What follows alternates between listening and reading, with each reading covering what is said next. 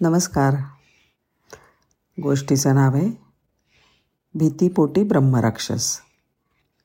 एकदा एका राक्षसाची आणि माणसाची गट्टी जमली. आणि त्यांनी दोघांनी मिळून प्रवासाला निघायची योजना ठरवली. राक्षस होता बलाढ्य आणि माल माणूस दुबळा.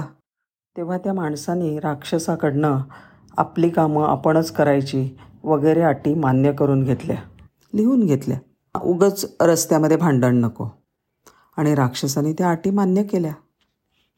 पण जसजसा प्रवास पुढे जायला लागला तसतसा राक्षस एकामागून एक सगळ्या अटी मोडायला लागल्या.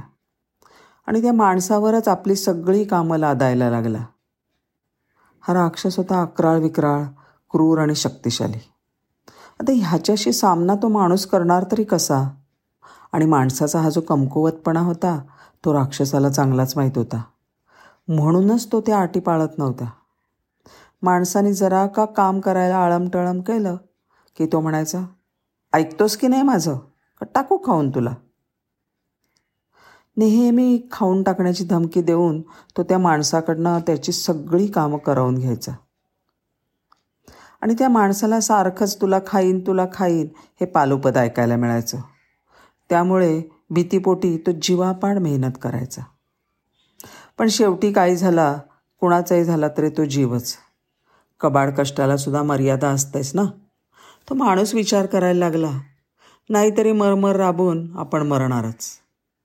आणि काम नाही केलं तर राक्षस मला खाऊन टाकेल आणि फडशा पाडेल. मग त्यापेक्षा त्याला स्पष्टच का नको सांगायला? की खाणार असशील तर खा बाबा. तू तुझ्या अगोदरच्या अटी सगळ्या मोडल्यास आता ह्या पुढे मी काही तुझं ऐकणार नाही. आणि एक दिवस त्या माणसाने हिंमत धरली. आणि राक्षसाला साफ साफ सारं ऐकवलं. त्याला सांगितलं नाही करणार मी तुझी आता कामं. तू माझ्या कोणत्याही अटी मान्य केलेल्या पाळल्या नाही आहेस मी का तुझी सगळी कामं करू? नाही करणार. राक्षसाने ते ऐकलं मात्र. आणि तो म्हटला अरे बापरे ह्याला आता माझी भीती नाही वाटत आहे.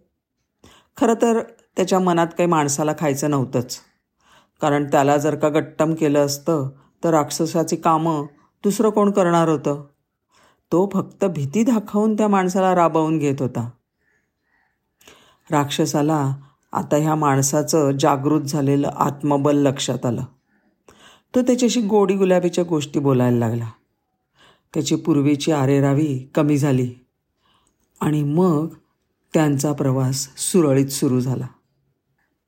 विनोबाजी म्हणतात भीतीच्या पोटातच राक्षसाचा निवास असतो. म्हण आहे ना भीतीपोटी ब्रह्मराक्षस. भीती सोडली की राक्षस पळालाच.